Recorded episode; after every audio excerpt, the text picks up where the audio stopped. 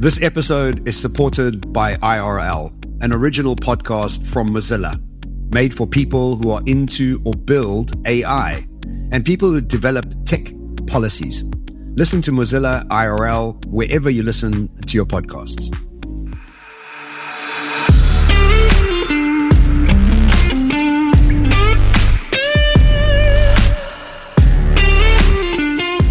Hi, and welcome to the Expansive podcast, where we explore the frontiers of personal growth, business innovation, and technology.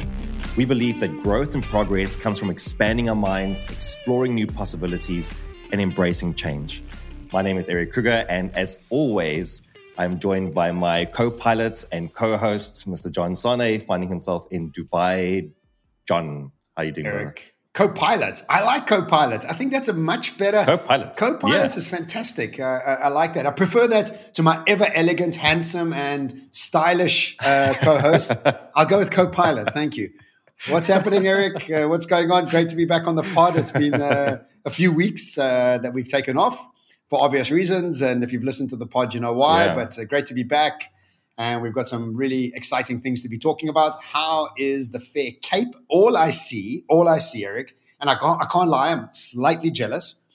Is summer has arrived in Cape Town and it is oh. looking delicious. Beautiful, yeah. beautiful summer, beautiful yeah. summer. Uh, yeah, you can feel it. You can feel it. So you know where we stay in Somerset West, um, it's a little bit out of Cape Town, mm. but we were driving to you know, the, like the past two weeks have been a bit of a blur. And so, mm. like, our routines have been thrown completely mm. out. And we've ended up like at the beach on like a Wednesday and a Thursday afternoon, mm. uh, where normally we just kind of go over weekends. And we went on a on a Thursday afternoon to go grab like a slice of pizza because there's a New York slice mm. pizza by the the ocean now, and it was packed. It was like wow, yes, you couldn't yes, move. You could like, yes. so we were like, yeah, summer is here, and summer in Cape Town is something very, very oh, special. So fantastic! I'm going. i will be, I'll be back in Jan mm. for a week, so I'm really looking forward to that. Um, I have a big week ahead of me. I'm going to be in Cape Town tomorrow for 18 hours, and then back to Dubai to speak, and then to Sri Lanka. So I'll be I'll be enjoying uh, 12 hours of summer in Cape Town in uh, Stellenbosch. So I'm looking forward to that. As short as it is, but it's always a special time in Cape Town. And everywhere you're going is, is pretty hot at the moment. Dubai is hot. Well, it's winter. it's winter, but Sri Lanka yeah. and Dubai okay. in winter are, are a pleasure. Um, they're far too yeah. hot in summer, and then obviously Cape Town in summer. So um, all of it's pleasant weather, very very pleasant weather. I was actually looking mm. at the mm. weather while packing yesterday, and it's all pretty much actually pretty much the same. Everywhere's pretty much the same, right across all three mm. categories. You know, looking forward to. It. Do you just have a like a standard sort of uh, go gear sort of setup? Like you have like your three t-shirts and your two pants and like your one thing that you just pack over and over and over, or do you like go through it every single time and go like, okay, I'm going to wear this and that and because I know you, you know, you care very much about how you look on stage. So and so do that, you. What is that process and like? So do you, you Erik. You know? So do you. um, look, I, you know what always is happening is I've always got a suit with me, but I, you know, I'm hardly wearing the suit. Like the suit is not big. Yeah, because nobody requires. Nobody in the audience is in a suit. So I always judge it like that. So if I'm going to an event and people are dressed up, I'll wear the suit. But otherwise, I'm wearing trainers, pants, and t-shirt. And that's how actually I'm speaking across all the stages that I'm speaking on. So I always have the same. I mean, I've got three or four pants and I've got all these t-shirts from the California called Golden Thread. And that's all I wear. I got two trainers and uh, three pants and uh, different color t-shirts and maybe one or two jerseys and that's it. That's that's all I have. Actually, that's actually all I have. I don't have anything else. So that's all I wear. are there are there any sort of travel hacks that you've developed over time that's like a, a go-to travel hack for you? Oh, uh, I think we did a pod on it, but the only hacks I have is hydration, gut health, and alkalinity. The minute one of those pops out, you can start getting sick because you're obviously putting your body under a little bit more pressure than otherwise. So I always train when I arrive at a hotel. That's very important, just to ground, get my feet onto the earth, make sure I'm hydrating like an absolute champ. And the minute I start eating anything that gets me bloated or messes with my gut health, I'm in trouble because that is an immediate first thing your body's starting to straight take strain. And then obviously alkalinity and acidity to make, make sure you're getting your green juices in and that sort of thing. So as long as you're doing those things, you're maintaining that sort of uh, equilibrium, I think you're good to go, whatever the case may be. So That's mm. kind of been the practice. But nothing from a, a, packing point of view. Like you don't have any. Oh, I've got uh, those. I've got those like, like, brick bags, like you know the the ones okay. you zip. So you you pack your yeah. So sometimes I pack outfit per outfit into one of those brick bags, or I just put t-shirts in and then whatever the case. So I, it, it's very compartmentalized. So my whole suitcase, when you open it, it's just bricks, bricks of clothing, rather than packing any clothes in. So I, I find that really really helpful. Mm. All right. Well, good luck with your week of traveling. Um, I'm sure it's going to be fruitful, and your audiences will love hearing from Thank you. Thank you. Um, when do you when do you stop working for the year? By the way, we're recording here on the 13th of November, 2023. I and I go to Tony Robbins on the 6th of December. And oh, uh, okay. Yes, and then straight to Costa Rica to do Easter, and then go to India. I've been invited to go to the Kashmir Mountains with uh, good friends of mine and uh, I'm going to go sit up in the mountains for from the 25th to the nice, 2nd man. of December. Yeah. so that's okay. kind of yeah, December's taken um, care of. Which Tony Robbins program is this? Like it's called Date Destiny, with Destiny. Date with Destiny. Date with Destiny. Yeah, yeah, yeah. Date with Destiny. Look, I bought it in 2019, and this year was the last okay. year I could use it, so I had to use it. Look, I'm not a, I'm not a huge fan. I think he's done excellent things. I think some of his work's a bit dated. I mean, I do speak about the fact that I think psychology is outdated and it's all neuroscience now and he's still psychology. I think it's got some relevance, but I think when you start to understand mm. neuroscience and repatterning the way your brain actually operates, changing the hardware, you start to realize that's all you actually need to do, and then everything else looks after itself, right? And that's really what we're talking about today, in some way, is accessing that neuroscience and that genius.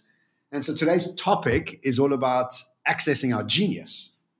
How's that segue? How's that segue, Erik? How yeah, I like it. I like it. it. was so smooth. It's not, it's not quite a Erik level segue, but it's it's all right. It's all right. I'll give it. I'm it learning, I'm learning. I'm learning. so this week's pod is all about a study that has been doing its rounds on social media. In fact, some people have sent me on social media, but it's a study that was done in 1967, which is more relevant today than I think ever before, and it's very much in line with the way I think about accessing new types of intelligence for what's required for the future. So the study was conducted by NASA in 1967, and they were very, very keen to find more geniuses to hire to work for NASA. So they hired a, a very well known strategist, futurist, author kind of guy. I think his name's Guy Lundy. Oh, no, no, not Guy Lundy. Anyway, I can't remember his name. And he did the study and he found that 98% of five year old humans were geniuses. And he tracked these kids. And by the time they finished school, when they were 17, 18, 2% of them were geniuses. And so we have to start to realize that as we move into a world of ubiquitous AI, and we've now got hyper intelligence at literally our fingertips, literally, with the launch of GPTs last week, Thursday, where we started to see through voice activation, you're able to create a GPT that is able to do travel arrangements for you, philosophical papers for you, nutritional values for you, reminders of workout. I mean, you name it. Like this thing can do anything you want it to do through voice activation, no programming. So you have this opportunity to build these super apps just by talking to it and on the very same day, which was funny enough, 11 11, um, last week, Friday, uh, was it? No, that was set. No, no, no, it was 11 11. And we had Humane Pin also launch, which is a voice activated cell phone uh, made for AI with one of the original Apple employees moving away and creating this screenless phone, which is your companion with a great camera and voice activation and the beginning really of the intimacy economy. So there's so much of this going on. And it was almost as if there was a tipping point last week where we started to see the beginnings of hyper intelligence available to us everywhere. Now, the big problem, the big, big problem is that our brains are trained for algorithmic intelligence, not genius. And algorithmic intelligence is about fitting into a system, not fitting out. In fact, if you were too connected to your genius at school, they would call you a troublemaker and a rebel. And because you were too curious asking questions that were outside of the system, they would send you to the principal's office. And if you're in South Africa, you would get something called JAX, which I got many of, which is you know with a wooden plank you'd get clapped on your bum, which was never a good. Um, and I got many of them. It's because I'm a genius, Erik. That's why because I'm a genius. no, no. So I hated the following the system, and um, I was so super terrible at school. Um, I'm surprised I even got through. But this is the problem that we're having: is that schools have created people to fit into a system with algorithmic intelligence and today, literally last week, we started to see the disintegration of the value of algorithmic intelligence as it becomes commoditized. And now, what we have to start doing is accessing our genius becomes the unique factor and the currency of how we're going to be showing up and adding value to the world ahead of us. So, there's a lot here. We can go very deep, very wide on the subject, but we have seen an inflection point, and I think it's important for us to chat about it and unpack it. Yeah, love it. Uh, before we talk about accessing your genius and, and, how to actually do that, because it sounds it sounds like a very romantic idea to be able to do that. And I think if you ask people, you know, what is your genius, most people won't have a good answer for that. Uh, so before we get to that, and before we dive into that, um, I want to quickly just come back to these two things that have happened: uh, the launch of GPTs and Humane AI Pin. Um, just for everyone to understand, so obviously we had ChatGPT come out, and it was this large language model that you could ask anything of. And uh, over time, what we've seen is that people develop certain prompts to start making it more specific and ways to get more out of the model because you can prompt it in certain ways and you'll get certain answers. You can prompt it in better and different ways and you'll get better and different answers. And so we've seen hundreds of these manuals that have been developed and sold on how to better prompt ChatGPT.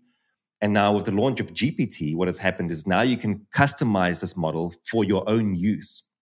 So I've actually done that because I'm running a leadership lab uh, event on Wednesday night.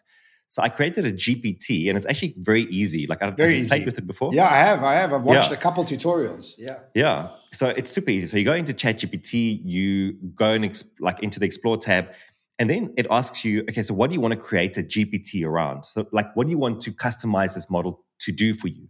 So I said I wanted to, to be customized so that it can help me think through and brainstorm for leadership events.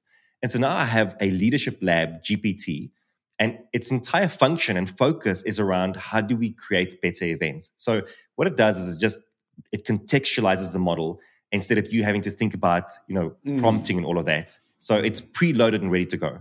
Mm-hmm. Um, so that's incredible. And what's going to happen is people are going to be selling access to their GPTs over time, and so you'll almost not use ChatGPT as general function. You'll just use kind of the apps, the ChatGPT apps in a way. In a way, um, so that's the one thing. That you want to add anything to that? Uh, no. Um, only thing okay. is, is you can open it up for uh, public use, and you can for get anyone, a percentage. Yeah. yeah. you get a percentage every time you mm. they pay you for every time anybody pays uh, uh, uses it. And then the, the second thing that you mentioned was the Humane AI pin. Mm-hmm. And I was actually just on the website just before our call. Mm-hmm. I'm I'm so I, I, I don't know where I fall on it yet. Um, mm. One thing I know is that they did a horrible presentation of the pin. Like, mm. I, did you? That video was so boring. I, I, was like, how are we living in this in a stage where like tech demos are always so exciting, and then these guys come up with this like revolutionary thing in their opinion, but it's like the most boring, like monotonic, like conversation that I've ever seen. Um, to introduce this exciting technology.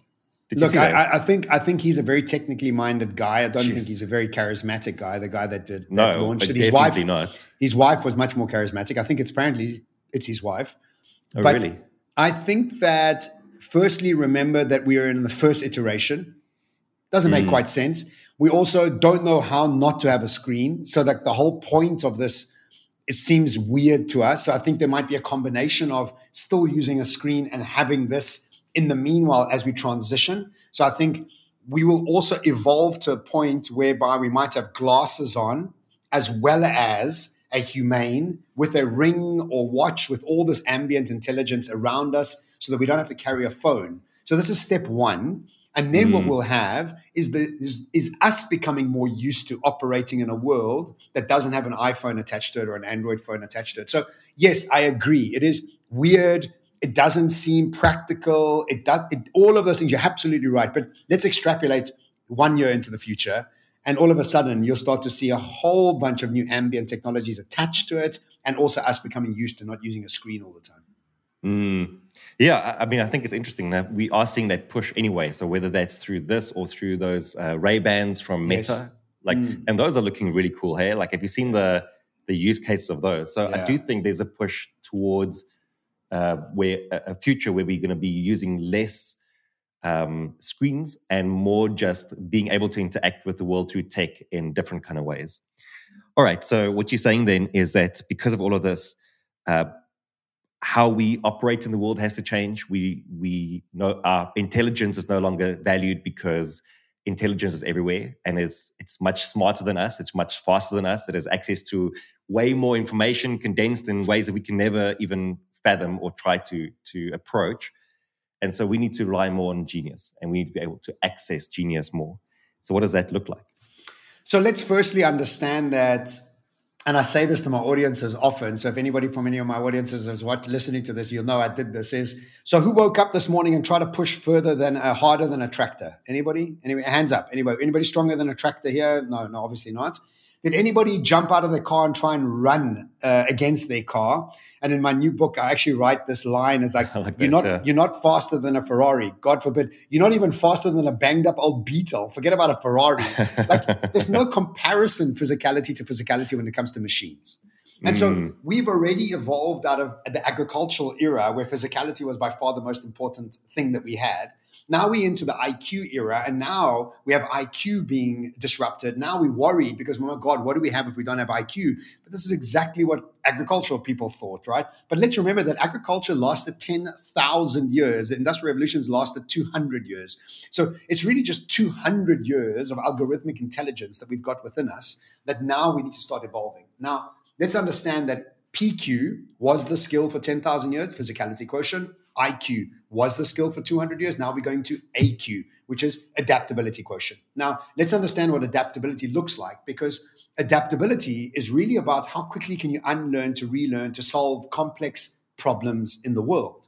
And this is us moving from a job economy to a problem solving economy. And as we move into this problem solving economy, your ability to solve complex problems on the go by you learning and unlearning as quickly as possible becomes your magic skill. Now, if you're highly educated in a type of subject, guess how much adaptability you have? A zero, because you're an accountant, accountant, accountant, accountant. You don't have the opportunity to unlearn that, to relearn that, because you've actually spent years developing the highways of thought that have created your skill of algorithmic intelligence. So, in order for us to be truly adaptable, what's really important is that we first and foremost access our purpose, our passion, and our genius. Because once you've accessed that, now your ability to move within that frame becomes very, very simple because now you're in your own flow state. You're not trying to fit into a system that's not yours, but you're actually fitting into your own God given skill set and talent, which all of us have. Now, the best way for us to think about genius is following the golden thread of curiosity. And what this curiosity does for us, it leads us down a road or a tunnel that only we are curious about. Now, if you think just about my career, my career is made up of futurism, business strategy, psychology, and neuroscience. Guess who else has that unique factor around? Nobody. It's my unique factor, it's my curiosity. And often people ask me, where do you get the time to research? I'm like, my whole life's a research because I'm constantly researching. Why? Because I could think of nothing better to do. Nothing energizes me more than following those subjects. What does it mean? It means I'm adaptable to apply my genius.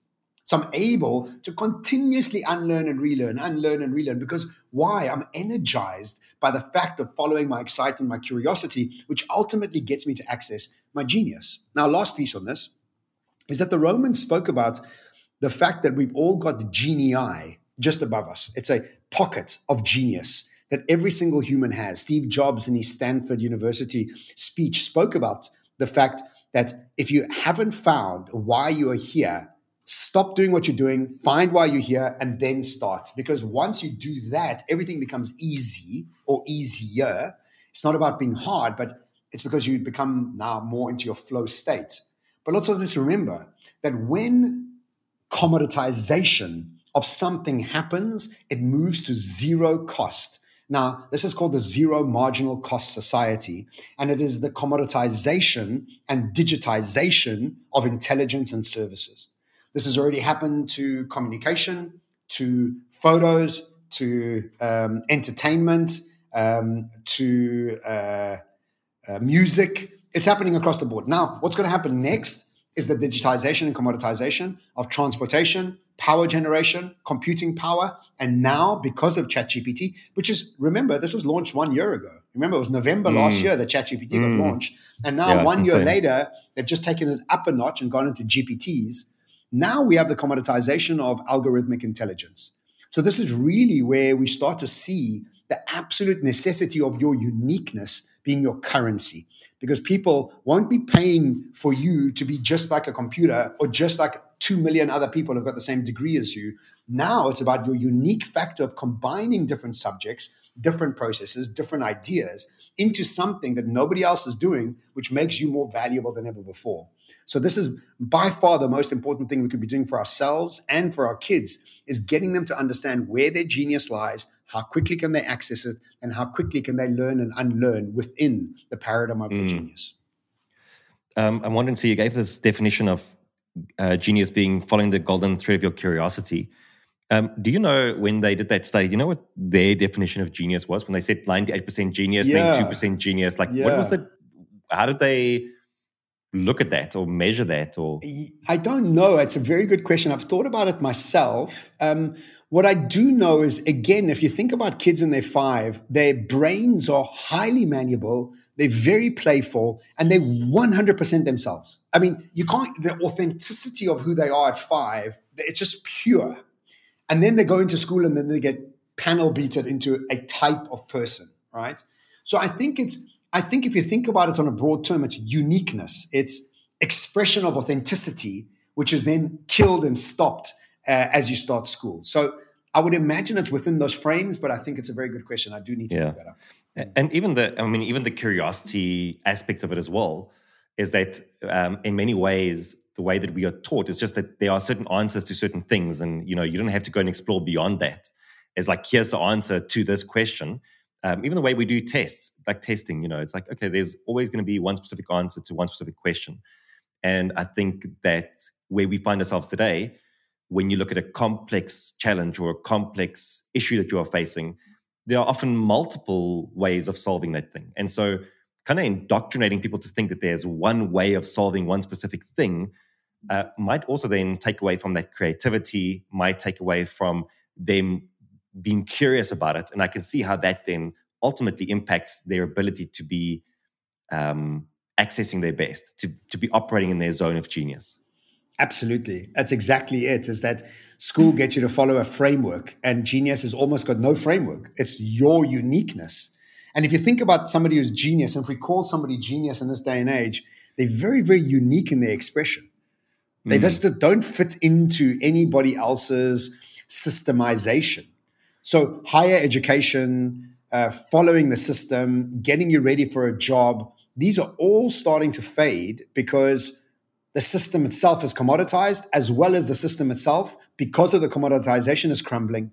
Because there's no profit anymore mm. when you start mm. living in a commoditized world. And a great example, a very simple example of this is have you watched Chef's Table on Netflix? Mm. Such a great show, right? Love and it, what yeah. is it about? It's about the world's best chefs. And what do all those chefs do? Have a very unique way of thinking about food. Otherwise, they mm. wouldn't be the world's best chefs. Mm. So, what they had to do, pretty much all their stories was kind of in the same light. It was, I was really wanted to be a cook. I went to Paris. I knocked on some hotels, restaurants. I eventually got in. I was a dishwasher with the world's top chef. I learned with him. I worked myself to death for like six years. Then I went back to where I come from. I tried to apply his thinking and cooking into my own market or country. It was a disaster. I had to go through a whole process of self discovery. I came out of that process of self discovery, realizing the way I want to do food. I started doing food the way I want to do food. Bada bing, bada bang. I become a top mm. chef in the world. And here you are interviewing mm. me. That's mm. genius. We we yeah. wait years and spend mm. thousands of dollars to go and eat at a genius's expression of food. This is a simple example that we all follow and understand. Yeah, I love that. when you if you had to ask me, you know, what is genius? I think the the natural thing that like you think about is Albert Einstein. We, IQ. Like genius is Yeah. IQ, you know. Yeah. But then when you when you push that a bit further, you realize that oh, what we we often call people genius who break the rules, who Yes. do something different, and it is then this like you watch a, a great sportsman, you'll call them genius in how they Mm, exactly. execute, right? Exactly. Because so there's a mastery component to that, and then Yes. you'll look at the chef's table guys, and you'll see that yes, there's a mastery, but there's also uh, like doing something different, and so Yeah. the creativity and aspect of that is genius. Yeah. And so genius is more than just the the thinking. It is Yes. I think what you said is is is good. The expression of your authenticity, Yeah. the expression exactly of your yeah. flavor, your way of doing things, your Yeah. view of the world that is informed by having gone through other experiences and Mm. finally realizing that oh, like this is how I want to showcase and present this to the world. Mm. Look, I, I- I think if you if you again take a zoom out, right, and you take a look at the way schools are built, they're built in straight lines, line in a queue. Sit in a classroom that's a queue, like, like it's straight lines. The classrooms are numbered A, B, C, D. Everything's linear. Everything is systemized without even thinking. We've been put into these systematic processes, and what it's brought about is highly, highly efficient profitable businesses, but incredibly unhappy humans. So we can see incredibly unhappy humans because we have more capital in the world than ever before. We have more convenience in the world than ever before. And we have the highest levels of anxiousness and depression than ever before. And you can see this because the pharmaceutical industries are cleaning up. I mean, Pfizer made, I don't know how many billions of dollars last year. If a population is so happy, why are we so heavily medicated?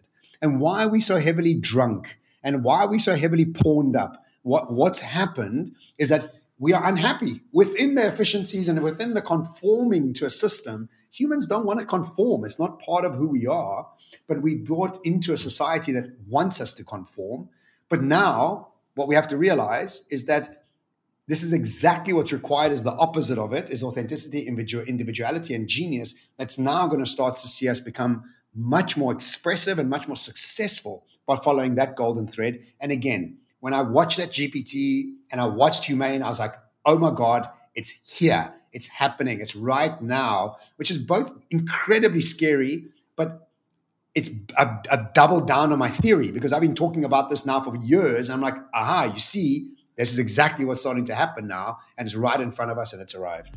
I recently listened to episode one of season seven of the IRL pod, and by now we all have this idea of what LLMs are things like GPT 4, Claude, Llama, Bard, and we love tinkering on it. We look at funny use cases like doing your homework, for example, using these large language models. But in this episode, they talk about how it could be used to create misinformation at scale when abused by what they called sophisticated threat agents. And it made me realize that we all need to be more sophisticated users of this tech. And it really starts by educating yourself on how it works. So search for Mozilla IRL in your podcast player or visit irlpodcast.org. We'll also include a link in the show notes. Thank you to IRL for their support of this pod.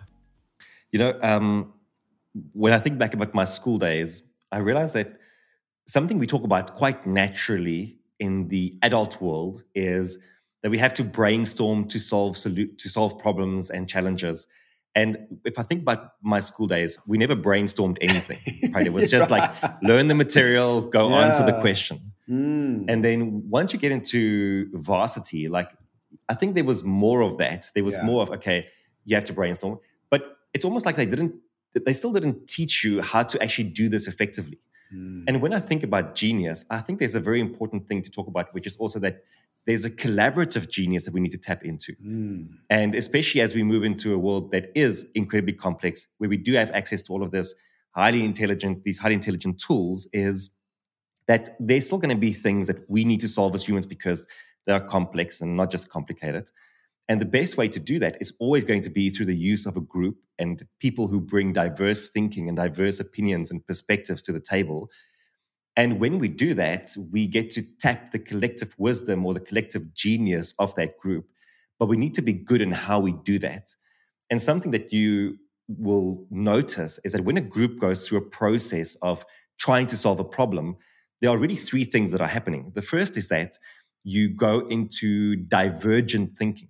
So you get the group together and everyone brings all of their incredible perspectives and, and ideas to the table.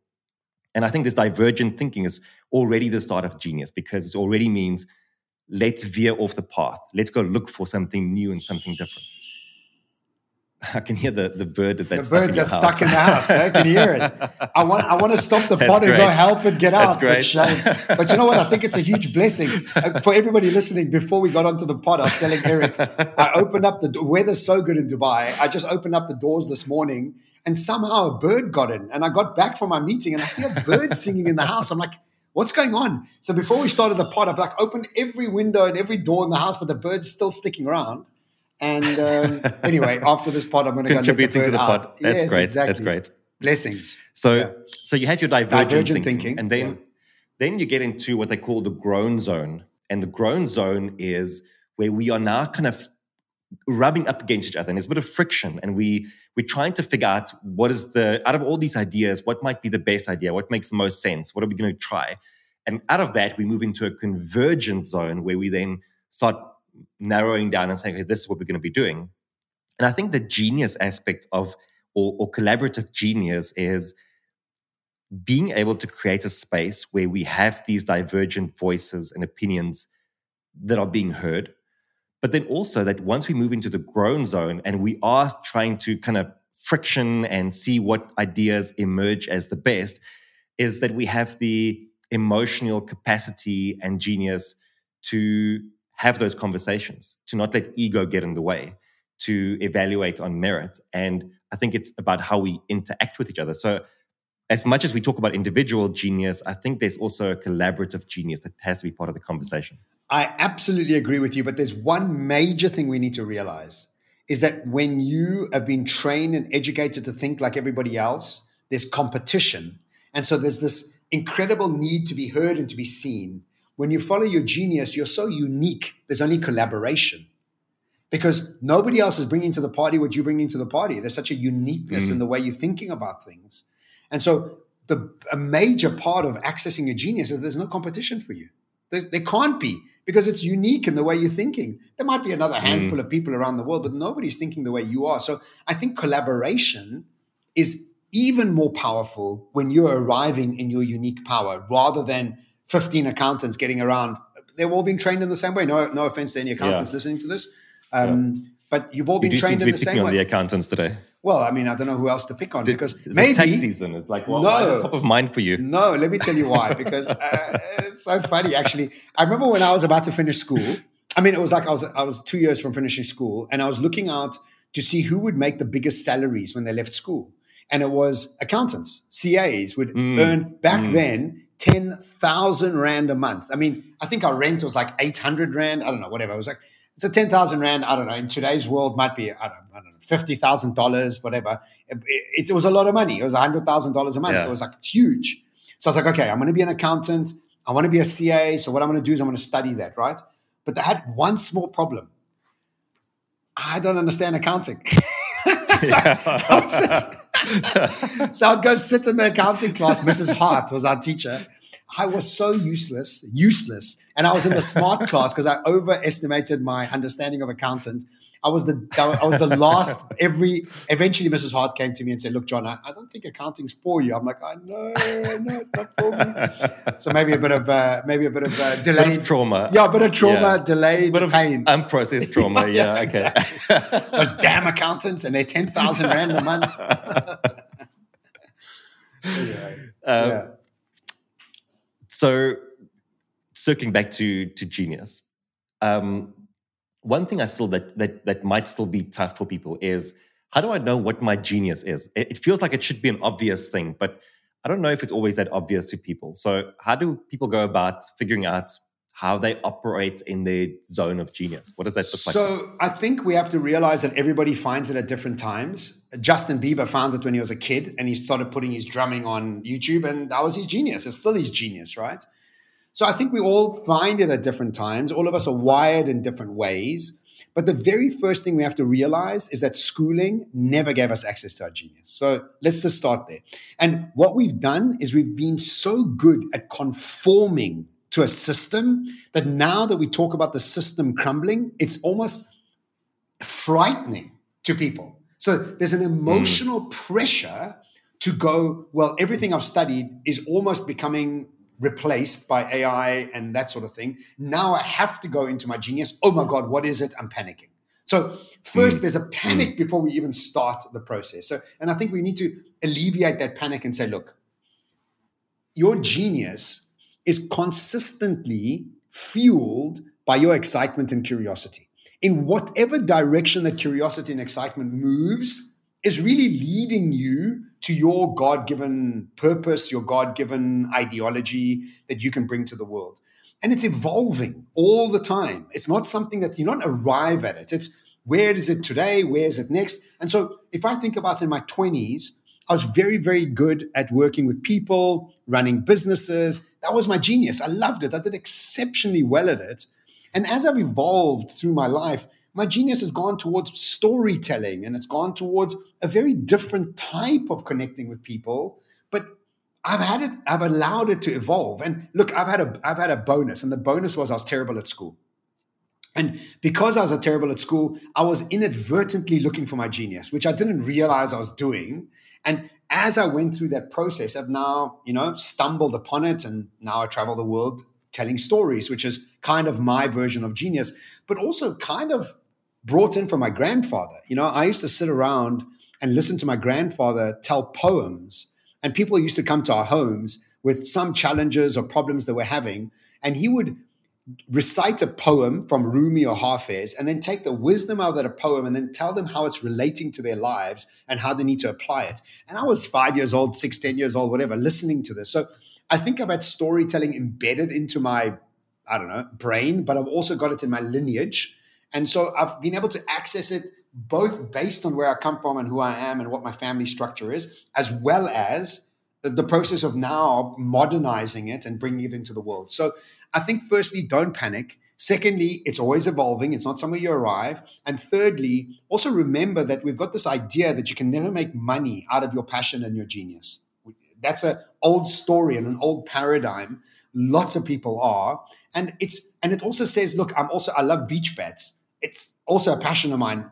It's not a business I went into. So you don't have to go down into every business that you are passionate about. So you love dogs, Erik. What you're not going to go. You might go into the dog business, but it doesn't necessarily. You need well, to have to. W- w- yeah. What? No, no. Uh, might very very well go into that business. yeah, but I'm saying, look, when you when you yeah. love something yeah. that much, you're curious you. about I'm it. You. you. can go down it. Yeah. But it doesn't mean you have to go down everything you're curious about. You also have to be discerning around that. And so I love clothing, but I mean, I'm not going into clothing because I don't know, it's not something I want to be mm. doing. So yeah, yeah. I think you know if I listen to to what you're saying, there's also there's passion and then there's obsession. And, and I do think that your zone of genius might be bordering closer to the obsession part than to the like the passion part. And if I put that into context for where I'm at, when like a, a, big passion of mine that has kind of evolved over the past maybe two or three years has been photography and videography. Mm, and watched, I really, yeah. I mean, I've, I've, bought expensive gear for that, and I like thinking. We've had about we've had a whole pod on your addiction, you know, Erik. We know we know all about that. Yeah, but uh, but but this is fueled by this obsession, like or this passion of like I really enjoy photography and videography, and if you if you catch me on YouTube lately, you'll often find me watching like photography tutorials. Oh, and wow. It kind of soothes me and I, I, enjoy watching it. And I'm thinking a lot about the process of it and what might I do with it and how might I integrate it into the work that I'm currently doing. But I'm never going to be a photographer that gets paid for that work. Yeah. Um, it gets integrated into making what I do currently, yeah. making that better. Yeah. So, so there's the passion aspect of it. Um, and that's on my zone of genius. It's just like it's just something that I really enjoy that mm. I can mm. see how I integrate it into my zone of genius, which mm. would be working with leaders and teams mm. and speaking. Like th- mm. I feel like that's where I'm operating in my zone of genius the most. And it's it's quite funny mm. when I think of it. It's also very largely informed by how I grew up. My dad was a pastor. Oh, right. Which there means, like, t- today I have a lot more respect and understanding for the fact that he wrote a keynote every single week Yes. He delivered a brand new keynote every single week, yes. which like never asked me to do that. Um, yes. Um, but uh, I watched him in action on a podium every single week, delivering stories, moving people to tears.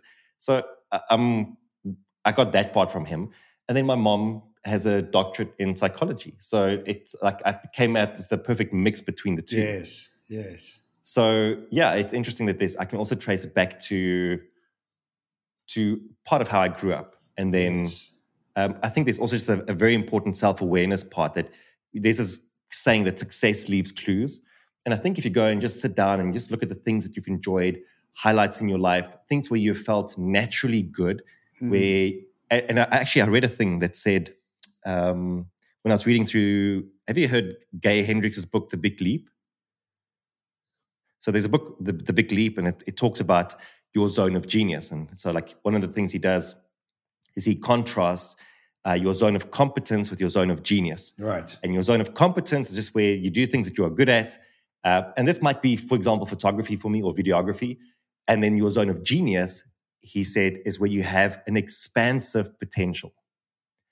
And so that might be another way of just thinking about that zone of genius for you is where are the things where you feel like when you get into it, like you feel like the opportunity and the ability to be better is just unlimited and expansive in front of you. Love that. Love that. That's that's that's great. I mean, uh, another way of calling it is ikigai, right? Like, what are you good yes. at? What does the world need? All I think that's a bit too scientific for me. I'm a bit more abstract in the way I think about things. And so for me, it's so obvious what genius is, but I understand the technicality of it. People need to understand mm. and how mm. they need to follow it. And but I don't think it's a logical process. You know, I think it's a fluid, emotional process to actually access it. Yeah. And so there's a lot of unlearning to do from the old way of fitting in in order to be able to access this new way of adding value. But to all the listeners that are out there, it's always great to have you here. But we have really and truly arrived at an inflection point. If you haven't looked up the GPTs and the Humane, I highly recommend you do. We're about to start to see brand new versions of technology being launched, brand new ways for us to be accessing services for almost nothing and this is affecting all of us. We're all in the same boat together. And this is something that we really have to start to take seriously and think about much deeper. Uh, so don't be scared. Don't be fearful. Catalyze yourself into moving towards accessing this genius and through your curiosity. And there's many, many different ways that we can actually skin this cat. And uh, I'm excited about it. But of course, there's always a little bit of trepidation into, wow, so much is changing so quickly. But here we are, and uh, stay with us, stay tuned, because we're going to be tracking this and applying it to ourselves and sharing what we're doing as well. Yeah, that's a great outro. Thank you for that. Uh, brother, it was good catching up with you. It was uh, great having a conversation around genius and how to access it. Um, and as you've mentioned, how important it is uh, for us to be able to do that in today's uh, day and age, and especially as we move forward and things keep evolving and changing very rapidly. So, uh, thank you for that. And to everyone listening, as always, we love having you along on the journey, whether you are listening to us while doing the dishes or while you're on a run or while you're at the gym. Uh, we love being a part of your journey as well. Uh, if you want to, we love seeing your appreciation for the pod to come through in a review, uh, a five star review, of course, on iTunes. And as always, we'll be back in your earbuds next week. Uh, also, just a quick note here you might have noticed that there is a new sponsor for the pod uh, we have partnered with Mozilla uh, and their incredible podcast called IRL. Uh, IRL is in real life. Um, and it's really the first sponsor that we've had on the pod, now that I come to think of it. Um, over, over the years, we've kind of advertised some of our own things, uh, but we've decided that to get the pod to the next level, we also need to partner with brands that we respect and brands that are expansive in the way that they do things. And I, I mean, I, I have very fond memories of Mozilla as it is. Uh, and so to be able to attach the Mozilla brand to the Expansive for me personally is a very proud moment. Um, so you'll notice that you'll you'll hear some ads from Mozilla and from us about their new podcast IRL. We highly encourage you to check it out, and we'll be back again next week. John, go go save that bird. Go save that bird. I'm gonna go save. you still cool. it's still singing right now. It's calling me. Ciao, everybody. Ciao.